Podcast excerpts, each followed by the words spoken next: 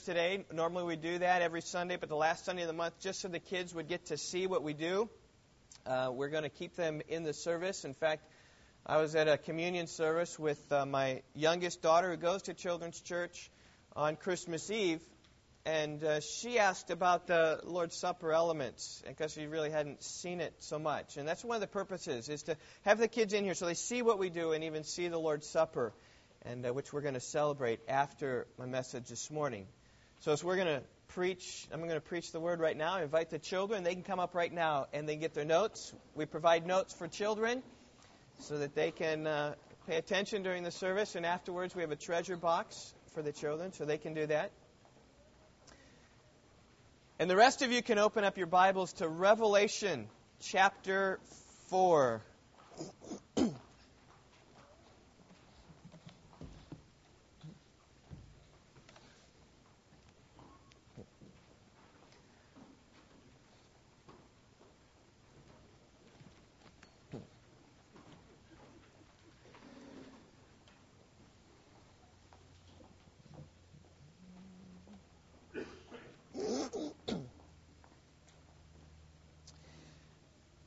Well, I thought this morning of continuing on with our exposition of Matthew as we finished last week, Matthew chapter 22. but I thought, you know, this is a good natural break for us. And as we begin the new year, I thought we'd begin a new chapter in Matthew. So, beginning next Sunday, we'll be in Matthew chapter 23, which speaks about the dangers of hypocrisy. And we'll be speaking about hypocrisy for several weeks, probably in January, so you might just really think about that. Pray to the Lord to reveal that in your own ways, and that the Lord would convict us all that we would be a genuine assembly of Christ followers. That's what we ought to be at Rock Valley Bible Church. And so this morning is really a, a break. I'm just going to take a, a one week segue rather than uh, focusing upon Matthew 23, which we'll next week, I wanted to focus this morning on worship. I've been thinking a lot about worship in uh, recent days. I've been talking with my wife a lot about worship as we think about music, we think about worship and what it is that we do. And I, I think about worship, and it's something that we do every Sunday at Rock Valley Bible Church. We gather for a time of something we call corporate worship. That is, worship together. It's the one time in the week when we come together and worship the Lord. Certainly, we all ought to be worshiping the Lord privately and in our homes and in our families. You ought to be gathering for family worship in your homes. But it's just one time we gather Sunday mornings for what we call corporate worship. And really, what we do in our corporate worship is really what we will do for eternity. If you are in Christ this morning, you will sing praise to God for eternity. You will offer up prayers to God for eternity. You will learn of God and about God for eternity. And so this morning, I would like for us really to get a taste of worship in heaven. I want us to see what worship in heaven is like. The aim of my message this morning is really to show you what perfect worship is that might impact and improve your worship. As a church, we might be better worshipers of God I mean, I think if you want to be better at something, one of the best ways to do that is observe those who are the best at it and then seek to emulate them. If you want to be a better basketball player, you watch the NBA. If you want to be a better musician, you listen to the London Symphony Orchestra. If you want to be a better theologian, you read the the dead guys, the best theologians of the past. If you want to be a better worshiper, you look to heaven and see what worship in heaven is like. You know, it's been said if you if you dangle over the pit of hell for 15 seconds, you will live differently in this life, realizing the realities of what is to come. And my desire this morning is to dangle you in heaven so you might see what worship is about in heaven, that you might worship differently. And there's no greater passage for us to do that than Revelation chapter 4 and chapter 5. Yes, it's true, I'm going to preach through two chapters this morning. And as such, we're not going to get bogged down in too many of the details. because there is great mystery within these pages, for sure. There's a throne that's mysterious in these pages. There are, are living creatures unlike you've ever seen before in these pages. There are 24 elders who can only be identified by speculation at best. There's this scroll, which it's difficult to know exactly the significance of that. But my focus this morning isn't going to be to get on all those details. I'll certainly comment on them. But, but really, the big focus this morning is to see what worship is like. What worship is like in heaven. And to set the stage, the book of Revelation was written by the Apostle John. He was exiled as a prisoner to the island of Patmos. And the Lord appeared to him and said, Write in a book the things that you see and send it to seven churches in Asia Minor. And he wrote in chapters 2 and 3 of things that he saw. And in chapter 4, he begins to receive another vision. And it begins in chapter 4, verse 1. John said, After this, I looked, and behold, a door standing open in heaven. And the first voice which I had heard speaking to me was like a trumpet that said, Come up here, and I will show you what must take place after this. Picture with me now. John looks and he beholds into heaven. Amongst the clouds, there's this door. Again, I don't know exactly what this door is, but he received an invitation to come up through the door. And how do you go through a door that's in heaven? Only by the power of the Lord. And that's what takes place in verse 2. At once, I was in the Spirit. Taken up somehow in the Spirit through the door into heaven to be able to see heaven. The first thing he sees, that captures his attention, is this throne. He says in verse 2 Behold, a throne stood in heaven, with one seated on the throne. This throne then becomes the focus of these next several verses. And as, as I read them, I want to do something different at, at Rock Valley Bible Church. I want you to shut your eyes that you might put out all distraction, that you might be able to see and vision what's taking place here in Revelation. Children, I've got a picture. Children, you can have your eyes open as you draw this picture of what's actually taking place. For the rest of you, it might be a bit strange, you might feel uncomfortable, but I encourage you to close your eyes. I'm going to describe heaven for you. And I want you just to you know, not be distracted by the person in front of you or for the, the child who drops their clipboard or the, you know, strange look of somebody or what somebody wear. I want you just to think, cut shut your eyes so that you can focus all of your attention here upon heaven. Verse 3 says that there was this throne. And he said that there was the one who sat on it. His appearance was jasper and carnelian. These are precious stones. Jasper is a, is a quartz like stone, like diamond, that emanates brilliance, rainbow like colors. You see through it. And this carnelian is a, a deep red, a darkish, orangish, brownish red, blood red. That's the appearance of this one who's on the throne, this clear, translucent, red being. Verse 3 says, Around the throne was a rainbow. They had the appearance of an emerald. Now, normally we think of a rainbow with seven colors, but this one is green has all different shades of green, from light green to dark green, from forest green to olive green, spring green. These colors of rainbow of green surrounding this reddish being on the throne. And around the throne, verse 4 says, there were 24 thrones, and seated on these thrones were 24 elders, clothed in white garments with golden crowns on their heads. This takes the scene back from the throne. You can picture these, these 25 thrones in a big circle all around the throne, and on these thrones were, were aged men with, with some kind of white robes on them, with crowns on their heads, all focusing their attention upon this reddish being surrounded by this green rainbow. It continues in verse 5 From the throne came flashes of lightning and rumblings of peals of thunder. So you picture this red being on this throne, and from him is, is emanating just lightning flashes and, and sounds of thunder. Picture this storm cloud, right, upside down, so the lightning is going up and out. And the thunder is emanating from the throne, big cracks and big sounds coming from the throne. And before the throne, this is in front of the throne, presumably, at the feet of the one on the throne, probably, were burning seven torches of fire, which are the seven spirits of God. And before the throne, there was, as it were, a sea of, gra- of glass like crystal. More light before the throne at the feet. The seven torches, with the seven spirits of God. And you can vision these things being reflected off the floor, which was like a, a, sea of glass, like all around, which would make all the brilliance of the throne doubly bright as you would see it and you would see it reflected all about. And it goes on in verse 6 says, Around the throne, on each side of the throne, are four living creatures full of eyes, front and behind. Strange looking creatures. You won't find them in the Brookfield Zoo.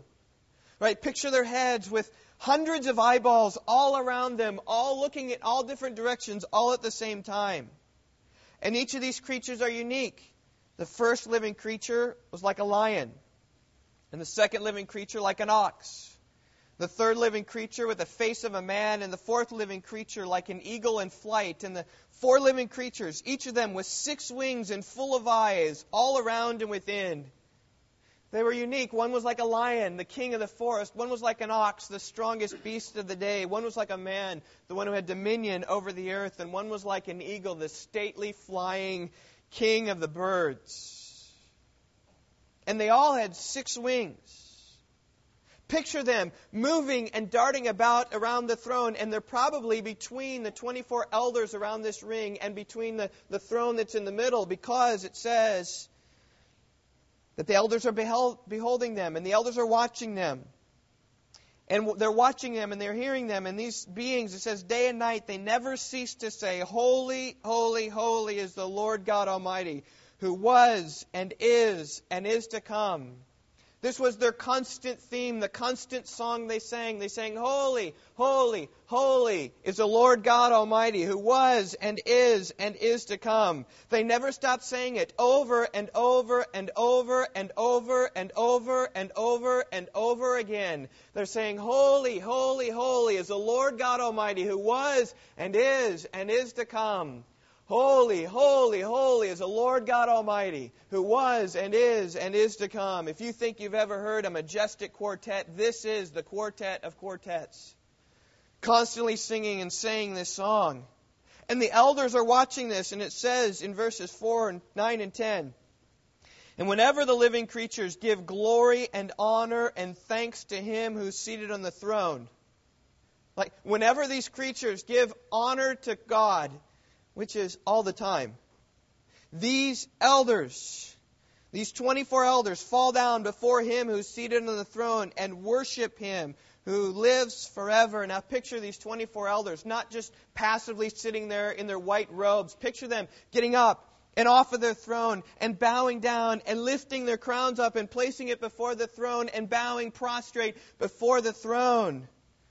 It's up and it's down. It's back on the throne. It's back down. It's up and it's down, constantly worshiping the one on the throne.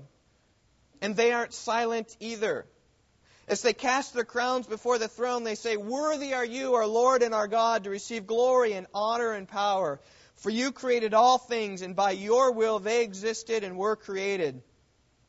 As these elders fall on their face, they, they cast their crowns before the Lord of Lords, the God who created all things. Your eyes still shut? Do you have this picture in your mind? This throne in the middle of heaven with Almighty God sitting on it. His appearance of this, this fire, deep blood red appearance that's surrounded by this emerald green rainbow with flashes of lightning and sounds of thunders pealing from him. The floor like a giant mirror reflecting all of that glory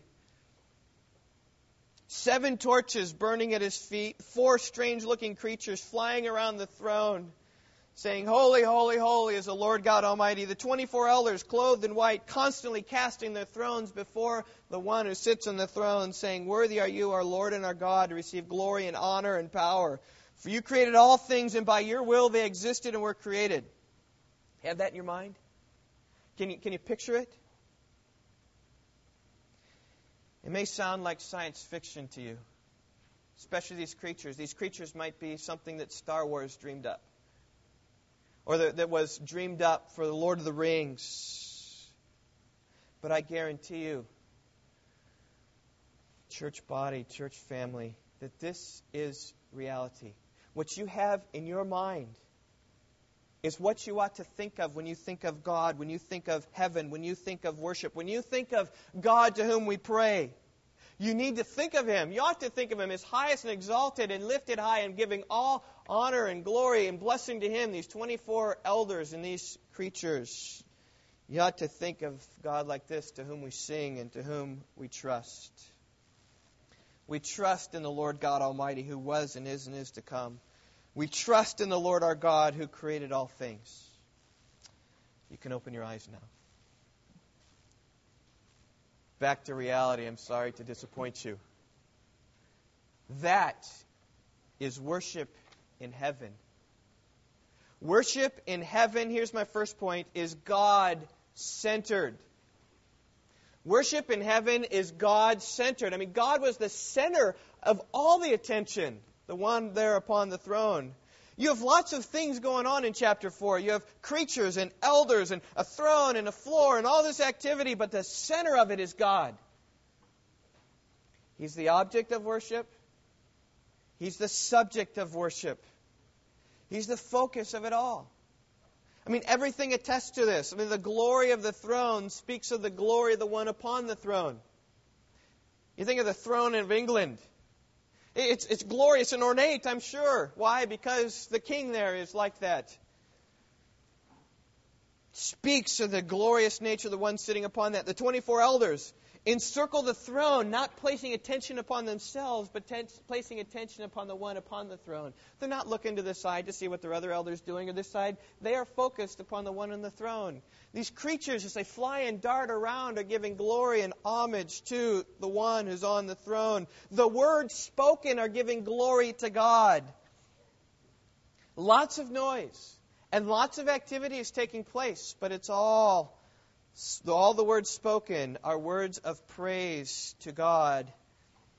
In fact, as we close up this chapter, I just want to spend some moments looking at the words that are said. In verse 8, words are said, and verse 11, words are said.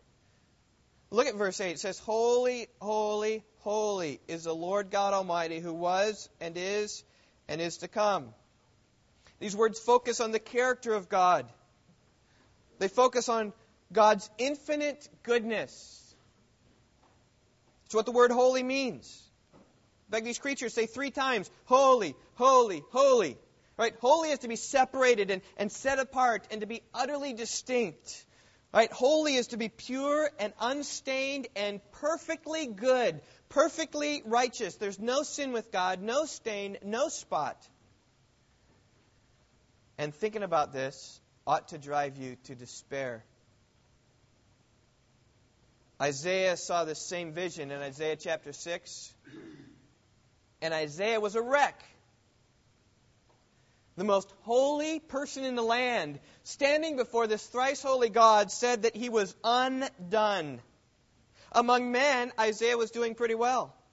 But among God, he had no chance. No chance in light of the purity of God, in light of the sinfulness of himself. And any sin, listen, any sin before infinite goodness looks like a polluted mess.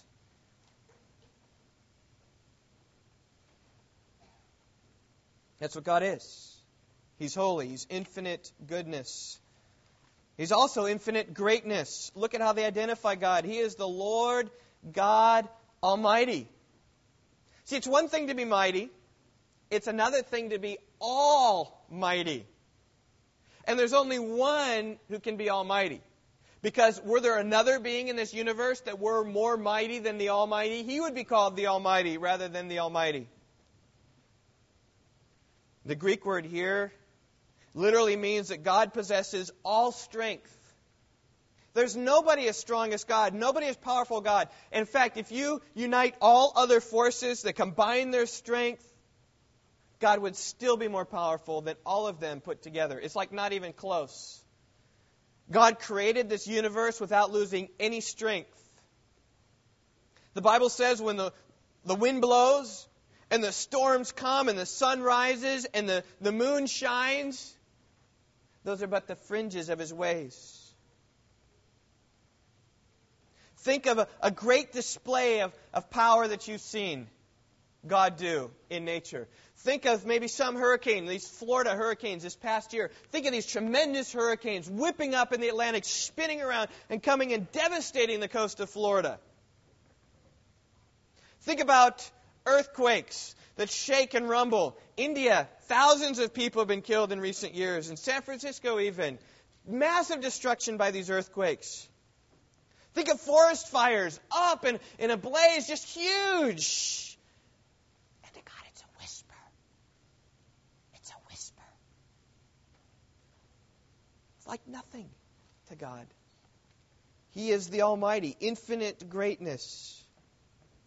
Lastly, He is infinite endurance. He was and is and is to come. God never began. God always is. He'll never cease to be. He is eternal. Before this world came into existence, God was.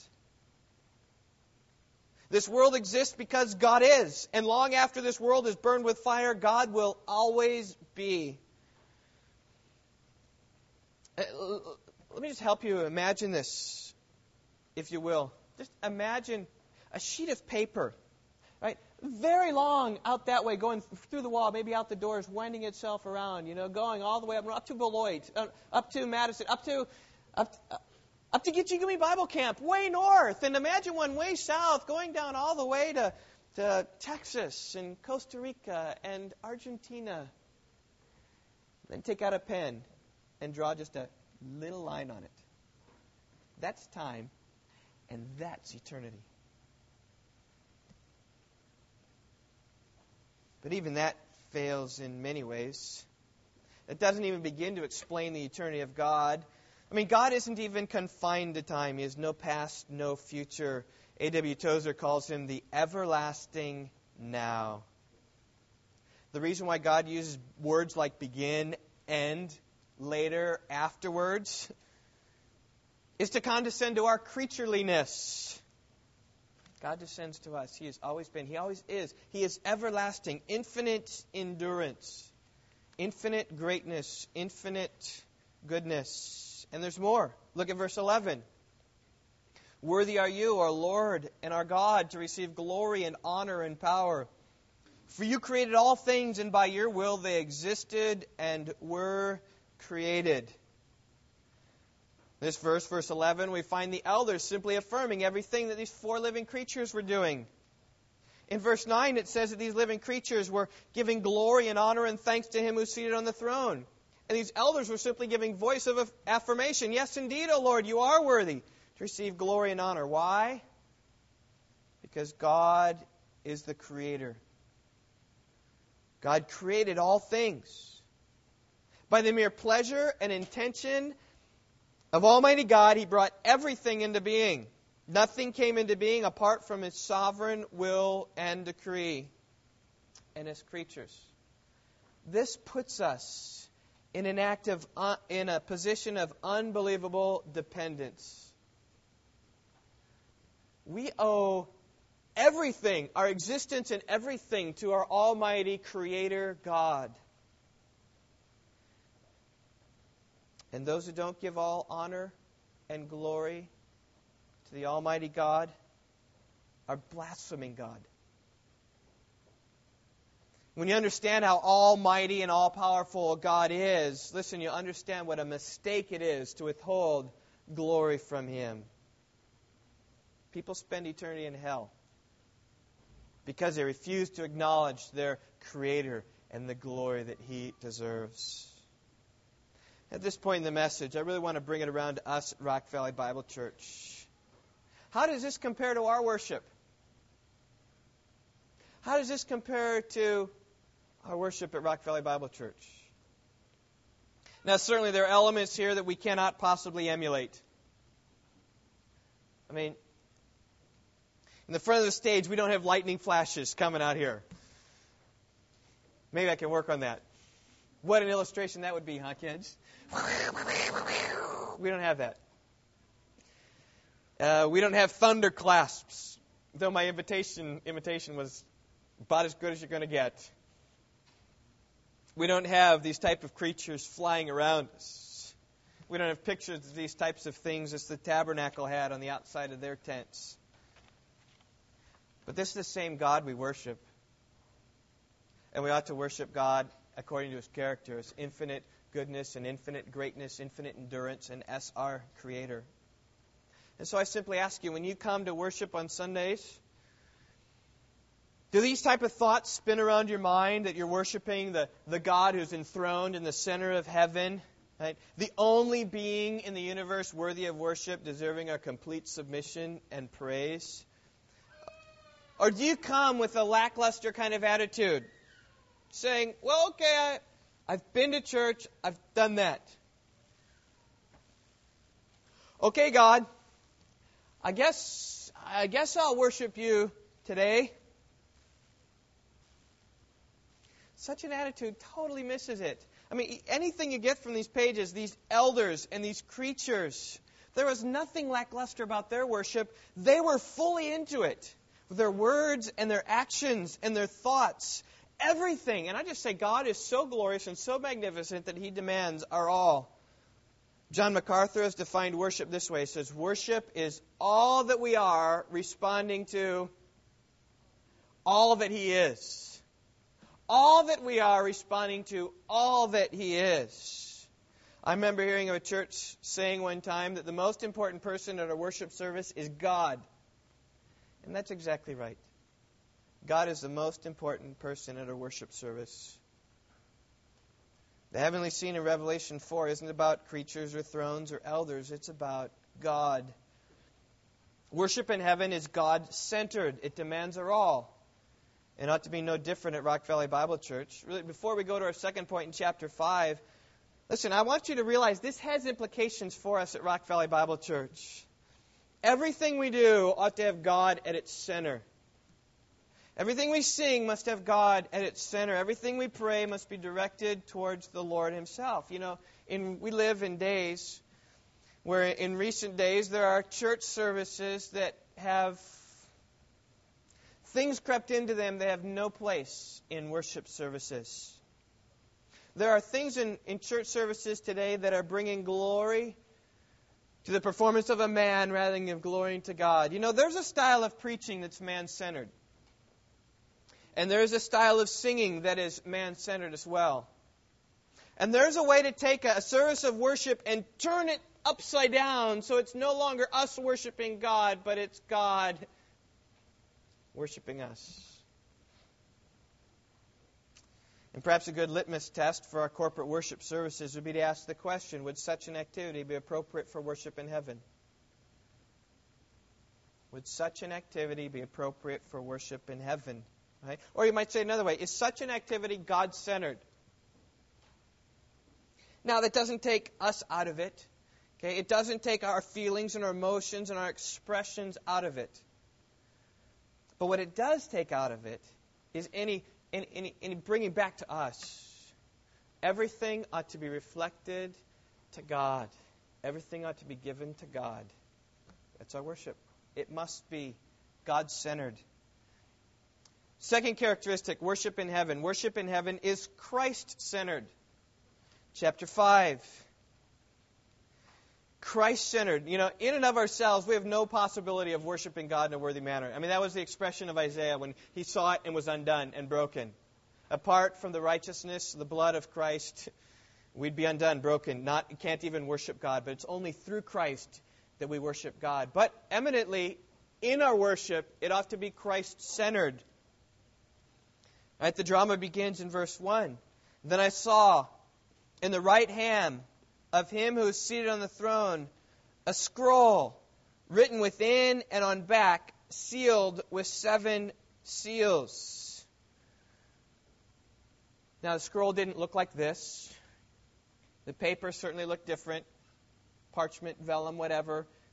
The, the seals certainly weren't stickers, okay? They were wax, you know, imprinted with a signet ring of some type but some type of scroll he had in his hand. The one who sits on the throne had this scroll in his mind, in his, in his hand.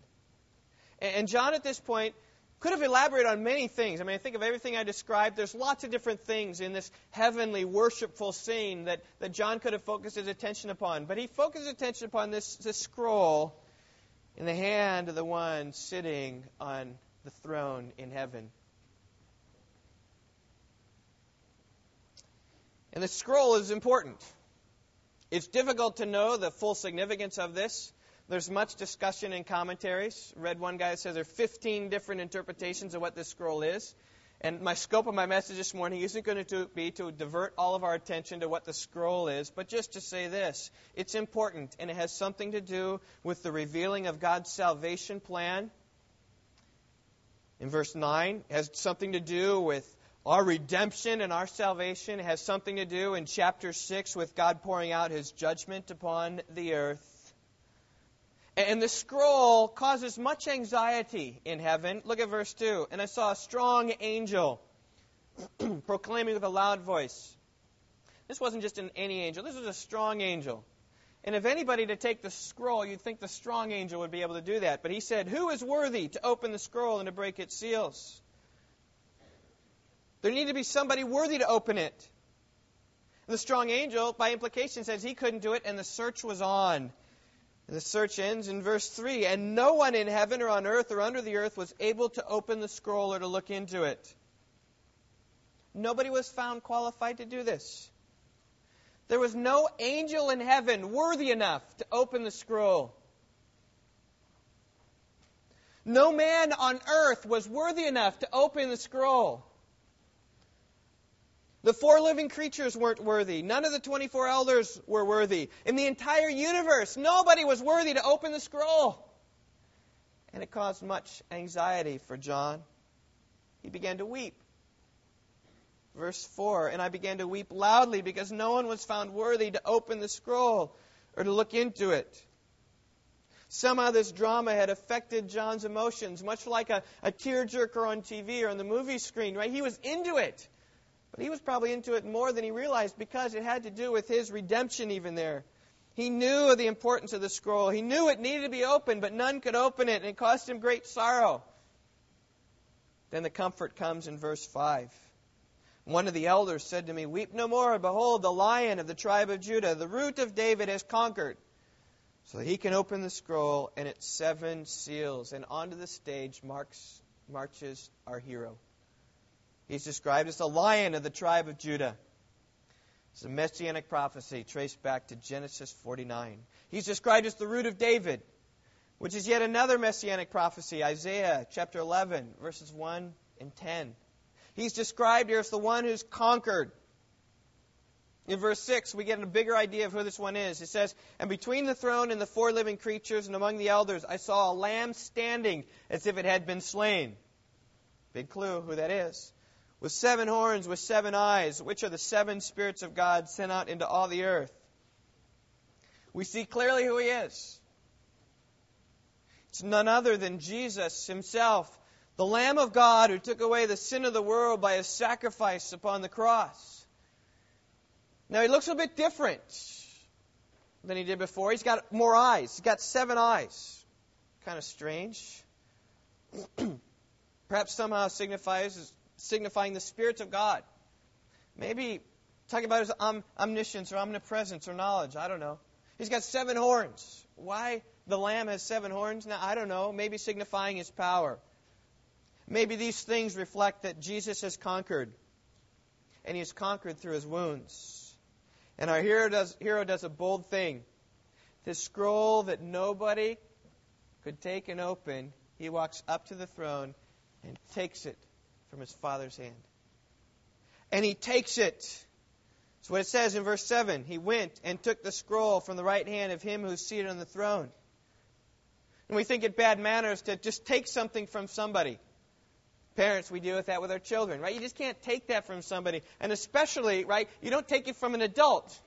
And especially you don't take it from a dignitary. And especially you don't take it from the President of the United States. And especially you don't take it from the Lord God Almighty. But that's what Jesus did because he was worthy to take the scroll. I ought to give you a picture a little bit about Jesus and who he is. What made him worthy was the work he accomplished on the cross. And this is what all of those in the heavenly vision now then focus their attention. They focus upon Jesus, his work on the cross.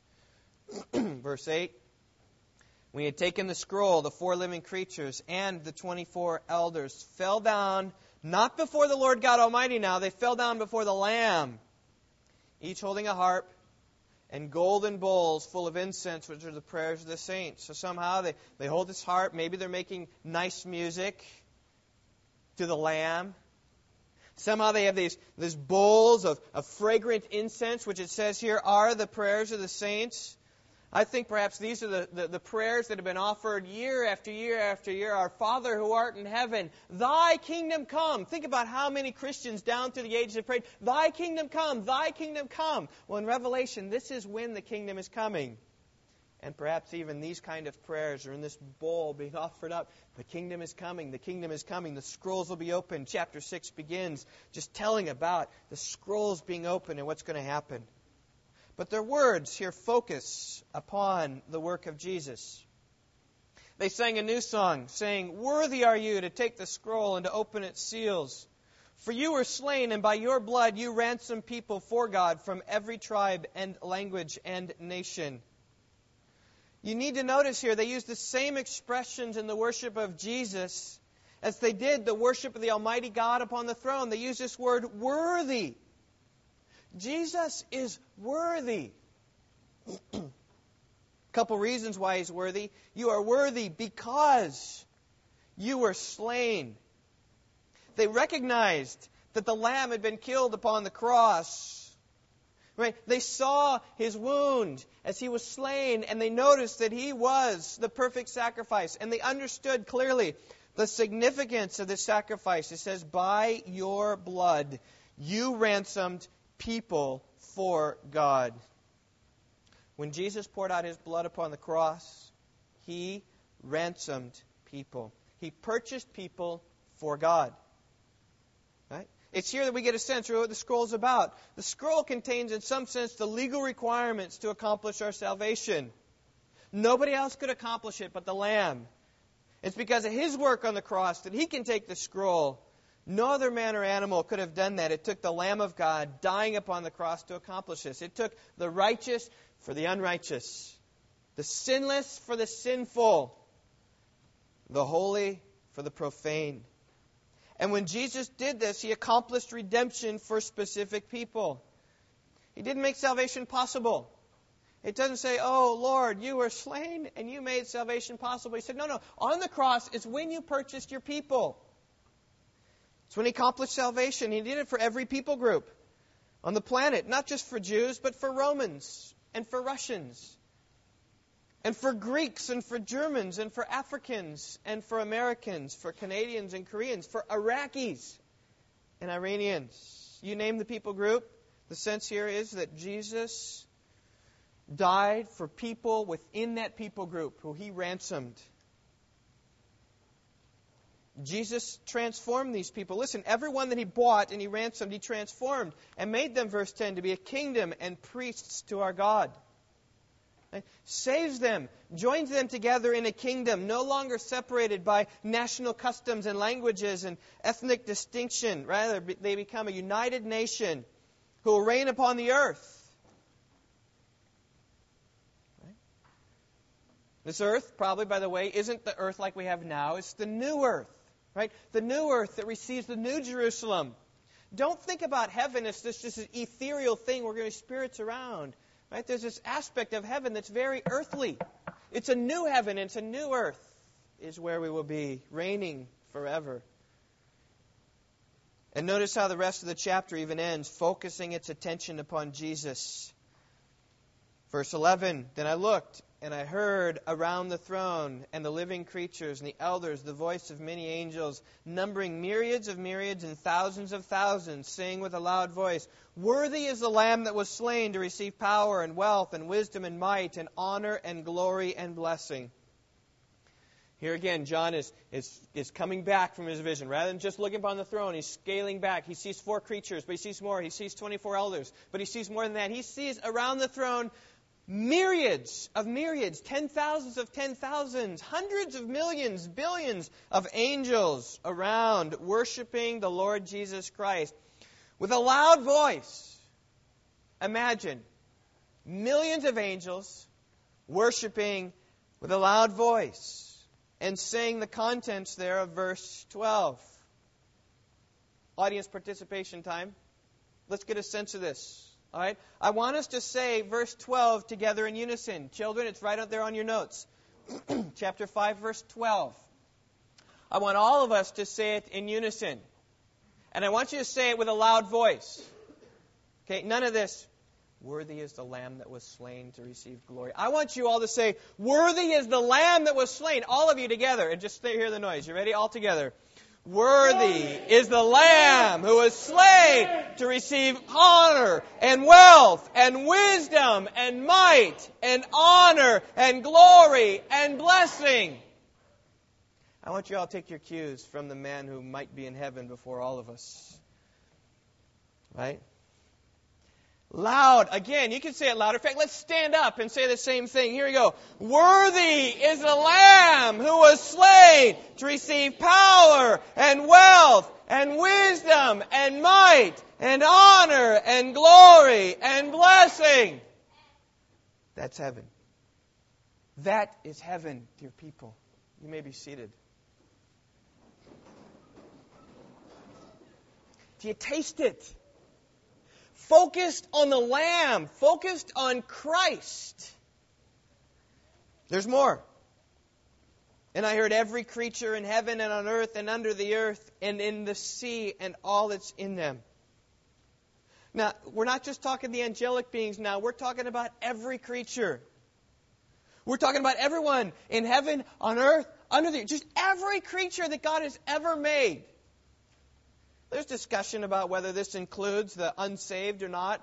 I think perhaps it might, as every knee will bow to the Lord Jesus Christ someday. Perhaps this is every creature that God has ever made, all saying all together. And I don't want to even imitate this because this is just, we're just one teeny church.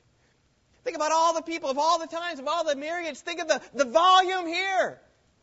They said, To him who sits on the throne and to the Lamb be blessing and honor and glory and might forever and ever. The scene is unimaginable. The volume is deafening. One commentator, Simon Kistemaker, said, All intelligent beings in God's created universe sing his praises the saints and the angels in heaven, the birds in the sky, God's people on earth, and all living beings on land and sea, the overwhelming chorus of all these voices in praise to God and to the Lamb defies human imagination. As much as you try to imagine it, you can't.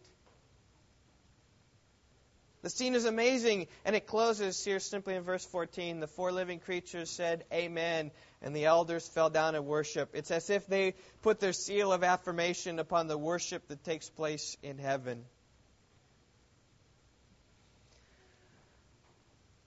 I got through two chapters. And I want to bring my message really to a close that we might worship the Lamb of God.